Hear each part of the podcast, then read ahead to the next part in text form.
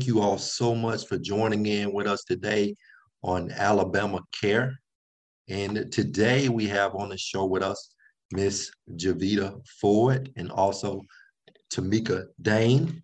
And we're going to be discussing uh, the role of a counselor in a consumer's life. And so, Javita, introduce yourself to us. Hi, I'm Javita Ford. I'm a VR counselor and I work with the general population. So that's anybody that has mental health diagnoses as well as, as physical diagnoses. And how long have you been with ADRS? I'm going on three years now. Okay. Awesome. And Tamika, introduce yourself to us. Hi, everybody. Um, my name is Tamika Dan Wilson. Uh, I am also a vocational rehabilitation counselor. Um, I serve the transition unit, which is primarily high school students, but I help to transition with them from high school into uh, adult life. And um, you want me to give a little bit more information about maybe some of the schools I cover? Sure. Okay, um, I cover uh, four high schools in the greater Birmingham area, which include um, Hoover City Schools, which is um, Spain Park and Hoover High School. Um, also, I have Leeds High School and Ramsey High School. Um, I absolutely love working with transition, um, and I've been with vocational rehabilitation since uh, in January, be uh, seven years, and in the field about 12. That's awesome.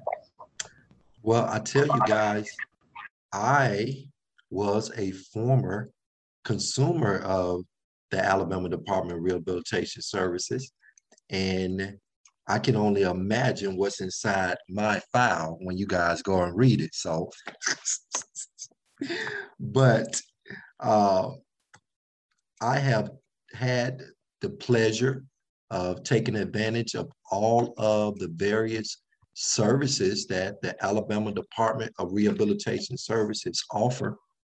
And I can tell you that it has been an absolute blessing in my life. Um, they were such an important part of my journey to getting me to where I am today. And it was an absolute dream come true when I personally, my organization, the Is Able Center, had an opportunity to uh, become CARF accredited and also um, was able to partner with the Alabama Department of Rehabilitation Services. Uh, it was an absolute dream come true. And so, um, and I want the world to know about this wonderful organization and the services that they offer. So, Javita, I want to ask you a question. What is the process like to open a case for a consumer? Generally, the consumer calls. Um, generally, it's our main phone number, which is 205 290 4400. And um, they give the zip code that they live in, and then they're transferred to the counselor that they would be working with. But the main thing that we look for is you have to have a, a disability diagnosis and you have to want to go to work. Or if um, we also help people that are currently employed, but they need assistance to maintain that job. But our key thing to look for is you have to have a documented disability and you have to want to go to work. So those are the two things we look for.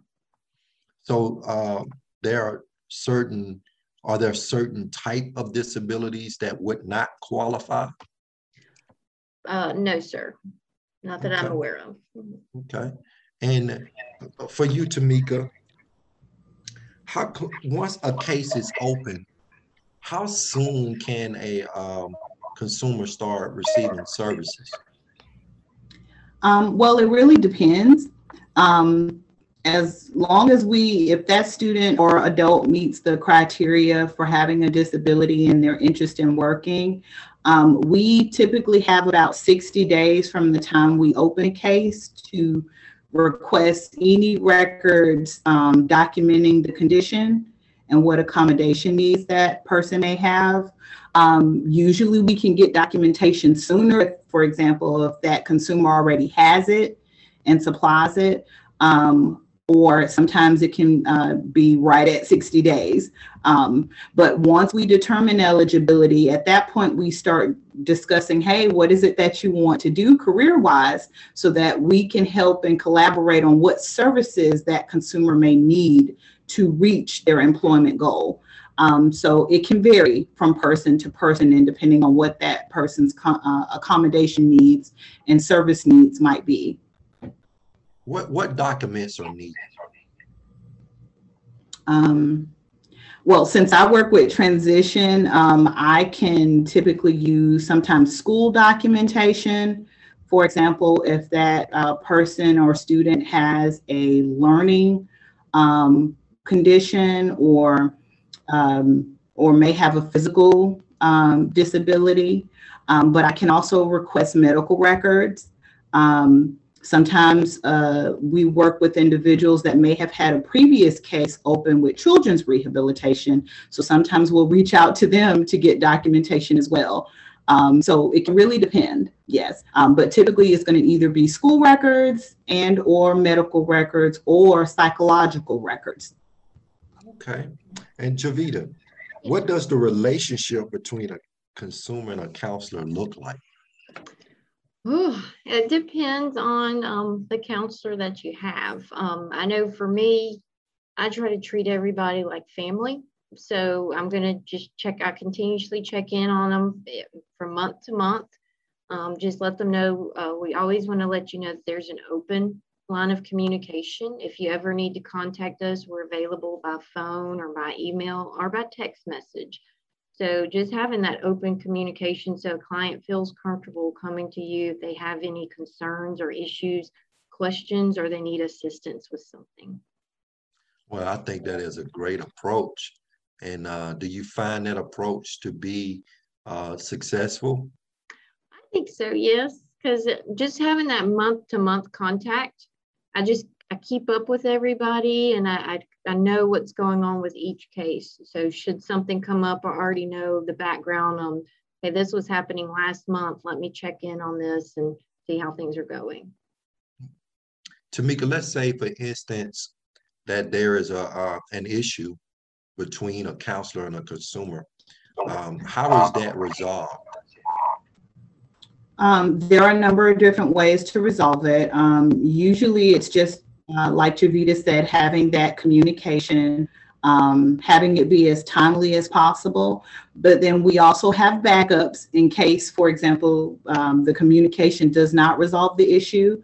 Um, we have organizations like um, uh, SACAP, which is the state of Alabama, um, oh gosh, it's client assistance program. Um, so they're kind of a mediator between vocational rehabilitation and the consumer. So in case there is a miscommunication or loss in communication, they can help to rebuild that. Just kind of explaining, hey, what are the consumer's concerns? and ways communicating with the counselor and how could we resolve that so that we can be on the same page and have a more um, harmonious relationship.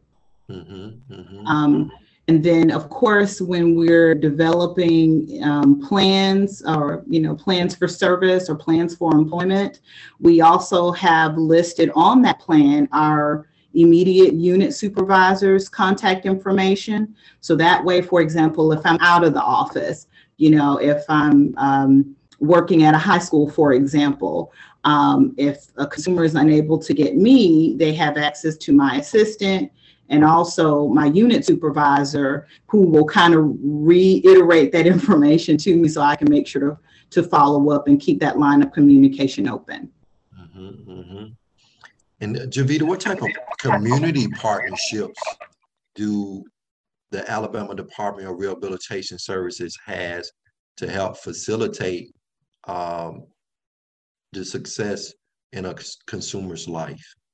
Yeah, um, we work with um, community resource partners who are some of our different vendors from like is able. Um, we also work with United Ability, Triumph Services, Independent Advantage, Easter Seals, Workshops, Goodwill, and they can all help us with um, forming together to discuss what's the client's goal, number one goal, and what services can we utilize to help them reach that goal. Um, mm-hmm. We also work with Glenwood, and um, we have our Lakeshore office, and they help with things from connections program that's working on social skills, um, also with job readiness. And then they also help with learning how to drive. So getting your driver's permit as well as getting your license and also vehicular modifications. So we kind of try to partner up with a lot of different community partners so that we can address any of the needs that a client may have that will affect employment. So I kind of um, throw this question out to the both of you here. What's the difference between supported services and career services? Well, I guess I'll answer this. I do a lot of um, both. For um, our supported employment services, that's having that extra support like a job coach and they're basically with you from day one for your intake doing um, milestone assessments kind of getting you on job sites to see how you perform where your strengths and weaknesses lie. They help you with the job search putting in applications going to interviews and they actually join you on the interview if you'd like. Then they help you with learning your job task and they are there on the job until you feel like you have the job well enough that you don't need your job coach with you. But one way that they differ is that they continue to um, offer services and check in on you for the duration that you have that job. So if you're working there for five years, at least once a month, that job coach, the vendor is going to be checking in on you to see if you have any issues or have any questions or concerns. Mm-hmm. As far as like career services, they help with job readiness, um, looking for jobs, as well as um, getting placed on a job, but they're not doing that job coaching on the job per se. They're there to help you, but it's not as, in a way, hand holding, I guess, or more of a, that support if you were to have to have a job coach with um, supported employment. Mm-hmm, mm-hmm. So, with supported employment, how long does a consumer case stay open with a CRP? Do you want to answer this, Tamika? Sure, um, and it's really a simple answer because it varies. It depends on the in, uh, it depends on the individual. Um, I know you had mentioned in your previous question, you know, about um, kind of competitive or um, um, competitive employment versus supported employment. And as far as VR or vocational rehabilitation concerns, we want every consumer that we're working with, if possible, to reach a competitive employment goal. It's just the ways in which they, you know, the supports that they may need to reach that um, competitive employment goal may vary um, depending on the intellect or the um, diagnosis or the severity of the symptoms that that consumer may experience, they may need varying levels of support.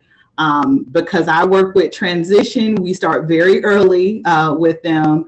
And so uh, the, the level of support they may need at that point may be much more intensive than maybe a person that has graduated from college and so they have those critical thinking skills to where they're comfortable maybe answering interview questions or they are comfortable advocating for themselves. Um, we assess every student or every consumer um, based on their uh, disability and the severity of that condition. So um, job coaching can be available for either option. It's just some individuals are a bit more independent. They're um, they're motivated. They can do their own job search, and maybe they need some assistance with preparing for the interview. Versus another consumer um, may have never had any work experience, may not have very much social skills, to where they do need a bit more help and support, like uh, Javita mentioned, with uh, by way of a support um, employment specialist to maybe help them with the interview to uh, help them learn the different job tasks that they have to be stable in that employment situation. Okay. Does that answer the question? I felt like I was just making sure I was uh, addressing the right the question. Yeah, you definitely addressed it. Uh, what I had asked was, um, I didn't ask about competitive employment. I asked what was the difference between supported services and career services. And so, but- Okay, okay. but you did, you did, you did answer it thoroughly. And uh, so with uh, career services, I know that a consumer's case can be closed in 90 days, right? And with supported services, what's the time frame for a consumer case to be closed, or does it ever close? It Well- close. Oh, sorry, Tamika, go ahead. Oh, go ahead. I'm sorry. Go ahead. Oh, well, it really just depends um, primarily on, because again, the 90-day rule that, that vocational rehabilitation has really depends on when that consumer is stable in their job. Um, some individuals can be, you know, fairly stable with job coaching within that 90-day um, realm, but it doesn't necessarily have to be 90 days. Um, uh, we don't start that clock until we realize that that individual is stable, and then that's when the 90 days start. Does that make sense? Yes, yes, it does. I would like to take a, a couple questions from some of the viewers. Javita, I'll direct the first question to you. Okay. So the question is from Vicky Oliver. She asks, does vocational rehabilitation help someone go to college to train for a career slash job? We do assist with that. Um, we have to look at different factors such as um, is that a feasible goal that they are trying to obtain? And we do that through uh, vocational evaluation. And we also do a psychological evaluation as well, just so we make sure that we're not um, discluding any uh, disabilities that may be there. Mm-hmm. But the vocational evaluation helps us to look at somebody's aptitude test, interest testing, their learning styles. So this will help us see, for example, if you wanted to go to school for nursing, that we know, okay, this is a feasible goal. So we can assist with that. But everything is based upon a sliding fee scale, which we do utilize your tax information. And if you're under 23, we have to utilize your parents' tax information. And we also um, have a list of just college documents that we need. And before any college assistance can be uh, received, we have to run everything through our supervisor. And our supervisor has to look over the case to make sure it's a feasible goal and they're taking the correct courses and they, they know, okay, once we finish college, I can do X, Y, and Z with this degree. So um, everything is kind of like we're covering every basis to set, to show why we are assisting this person with college. So to summarize, we need to make sure it's a feasible goal, make sure that we have all diagnoses documented, make sure we have the college documentation, which is a list of different things that we need for all of our college cases and we have to get approval. And once a college plan is approved, we assist based upon a sliding fee scale. Okay. And and how is a college plan approved? Well, the thing that we look at is with our college checklist, and it lists documents that we need from your tax information. You have to apply for FAFSA, which is the Pell Grant and financial um, assistance.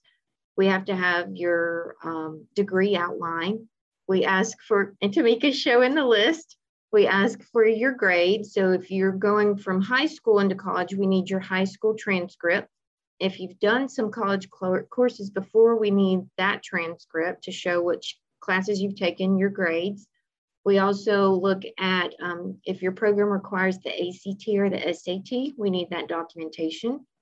We look at um, accommodations. So if you have any sort of learning disabilities, you do um, have to apply for accommodations through the disability support services on campus. We look at a placement survey, which that is a survey where you look for at least three different employers that you could work with with a degree you're trying to obtain. And we also require an essay. And the essay asks three different questions. The first question is Why are you a good candidate for college? why did you choose the major that you chose? And why did you choose the school that you chose? And once we get all those documents with the vocational evaluation, with the psychological evaluation, we have to present that to the supervisor and they have to let us know whether or not a college plan can be approved. Okay. Very thorough, very thorough. Tamika, I want to ask a question. Like, um, are there any like uh, gaps in ADRS services that you would like to see filled or, or, or is already in the works to being filled?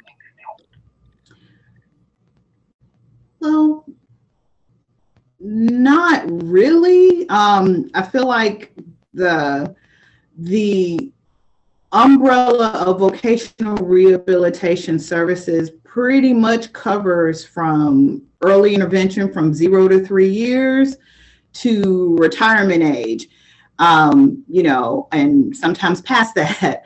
Um, but I usually, as a counselor, I usually encourage um, um, potential consumers. I let them know from the very beginning that they're going to get from the vocational rehabilitation program what they're willing to invest in the program. And that's mm. time, you know, um, attention, advocacy, communication, you know, um, especially since I work with high schoolers, I kind of start with them in high school. Sometimes I'm talking with the support group, like the teachers, like the parents or support system, um, and the consumer in addition to that. Um, so that they know, you know, yes, these services are available. There is a process for applying for them, um, but uh, at any point in this process, if you don't follow through, if there's a misstep, um, you know, uh, especially now since we're in still in the midst of a pandemic, a lot of our services, uh, our service provision and uh, documentation has uh, kind of transitioned to a virtual option. And so um, letting them know like, hey, we can start this application, but it's not complete until you sign it and get it back to us. Um, or yeah, now we've started the application, but we have to determine that you're eligible for service, um, which can take some time depending on how fast we can get records. Um, and then even after that process or eligibility, as we call it, is is um, is established, at that point it's like, hey, what do you want to do? Some students or consumers are very sure about what they want to do, and some are not. And sometimes that is it requires more services for us to say hey we need to kind of figure out what you what you want to do and where your skills lend themselves toward. And then some individuals are very sure about what they want to do. They have a clear idea as far as the pathway or what service needs they may have.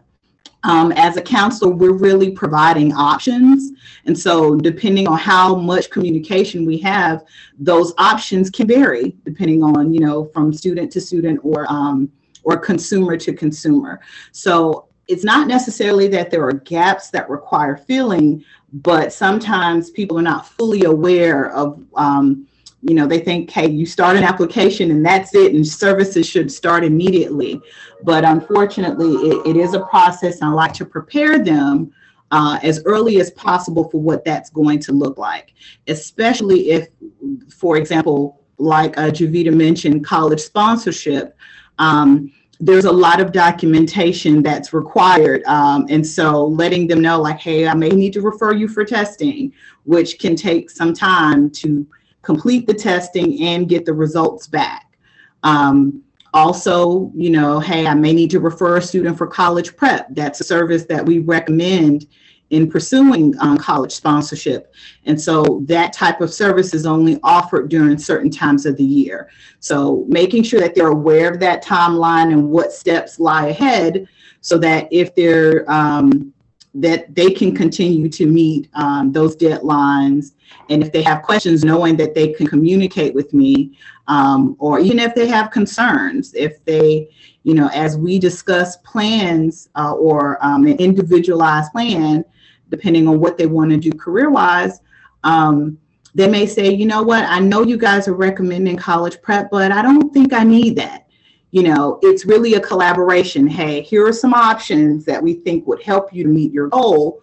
But then it's also a collaboration with that consumer saying, you know, hey, could you benefit from this? Or there are other services that we offer that maybe you feel you could benefit from. So it's really a communication, keeping the lines of communication open. Um, at the very least, if we're not hearing from a consumer, they're going to hear from me at least once a year, at the very least. Now, of course, I encourage that communication to be ongoing and to be as in depth as possible because there may be changes that are needed before the end of that one you know contact. And so they're going to get that feedback as fast as they let me know you know what questions and concerns they have. Yes uh, sticking with you tamika i want to take a, a question from a, a viewer so this is from alicia finley and she asked what types of jobs are available for people with disabilities oh man i mean it's the world is your oyster, pretty much. Um, it's really about finding the right job match, and that can take time. Um, the right job for one person can be totally different for another person. So it's finding, it's more about finding out what that person wants to do.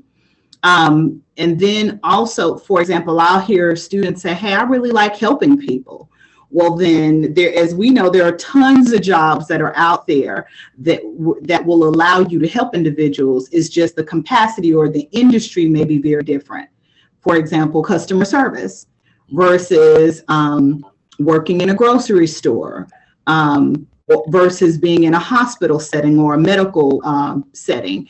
Um, the accommodation needs would be very different for each of those jobs um, the essential job functions of each of those jobs would be very different. So it's it's really a, a um, that's kind of part of our one service that we offer, which is counseling and guidance. We don't talk enough about it, but that is the largest service that we offer with the Alabama Department of Rehab is counseling and guidance uh, based on what a consumer wants to do, providing options, letting them know potential hurdles that they may face so that they're prepared for those. Because it's really our job to really make sure that the consumers are aware of what barriers they may face so that we can help them to accommodate them or overcome them. Yes. Um, yes. I think that answered the question. it does. It does.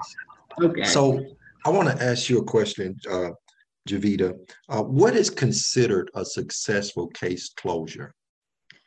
Um, to, we basically go by finding employment that the client is, is interested in and they've held it for 90 days. They're happy at the end of the 90 days. They, they enjoy the employment position that they're in um, and they no longer need any assistance. So mainly it's the client's satisfied with the job they have. There, there are not any problems going on, and they don't feel they need any more assistance at that time. So, share with me, Javita, a successful um, success story that you may have. Well, one of mine, um, we actually started helping her through college, and she was going to school for nursing. So, not only did we assist with nursing school, um, she has now found a job and she works as an ER nurse. So that to me is very successful. She had her goal of I want to be a nurse.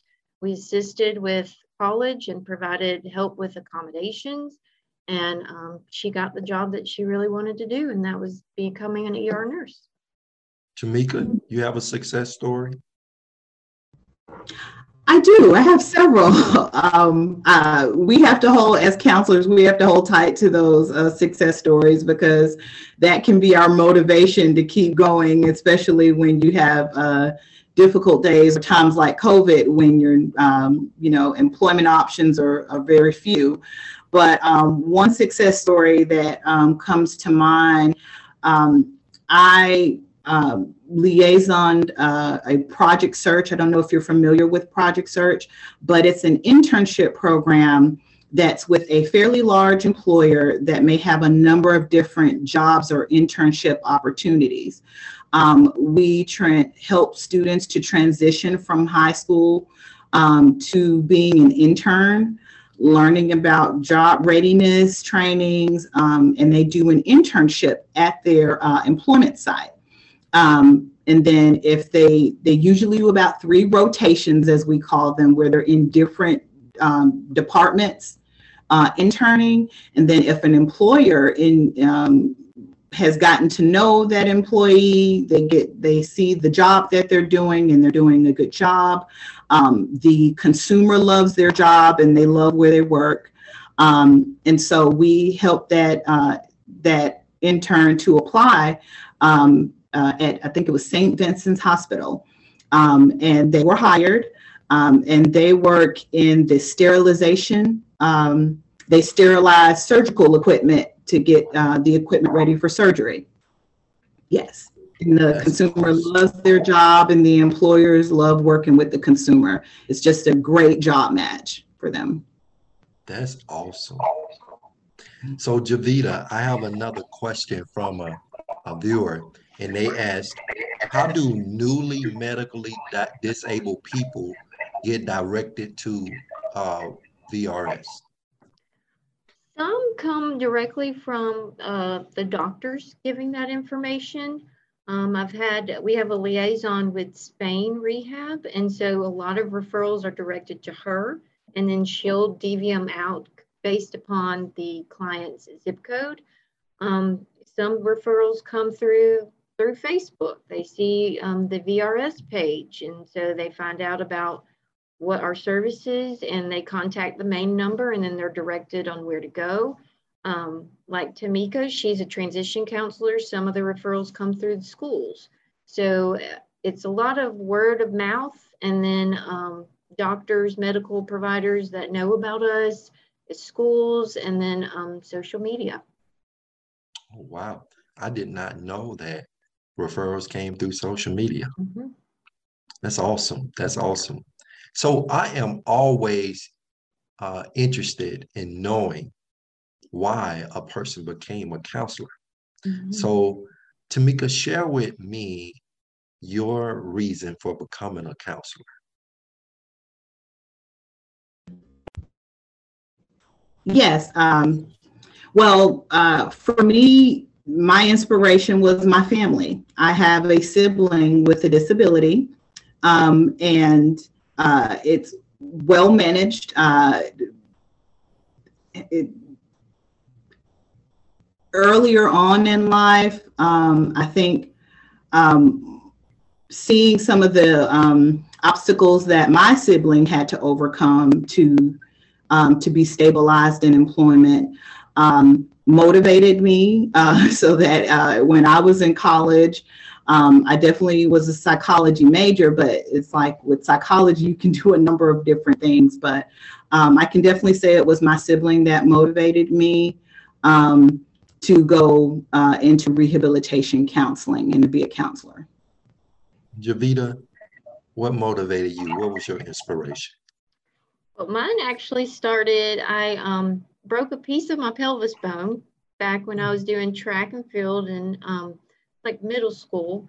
And that's where I actually learned about rehab counseling because I had to go to physical therapy and I saw the rehab counseling office next door and I was like, what is that? And so I've always enjoyed like talking to people and helping people.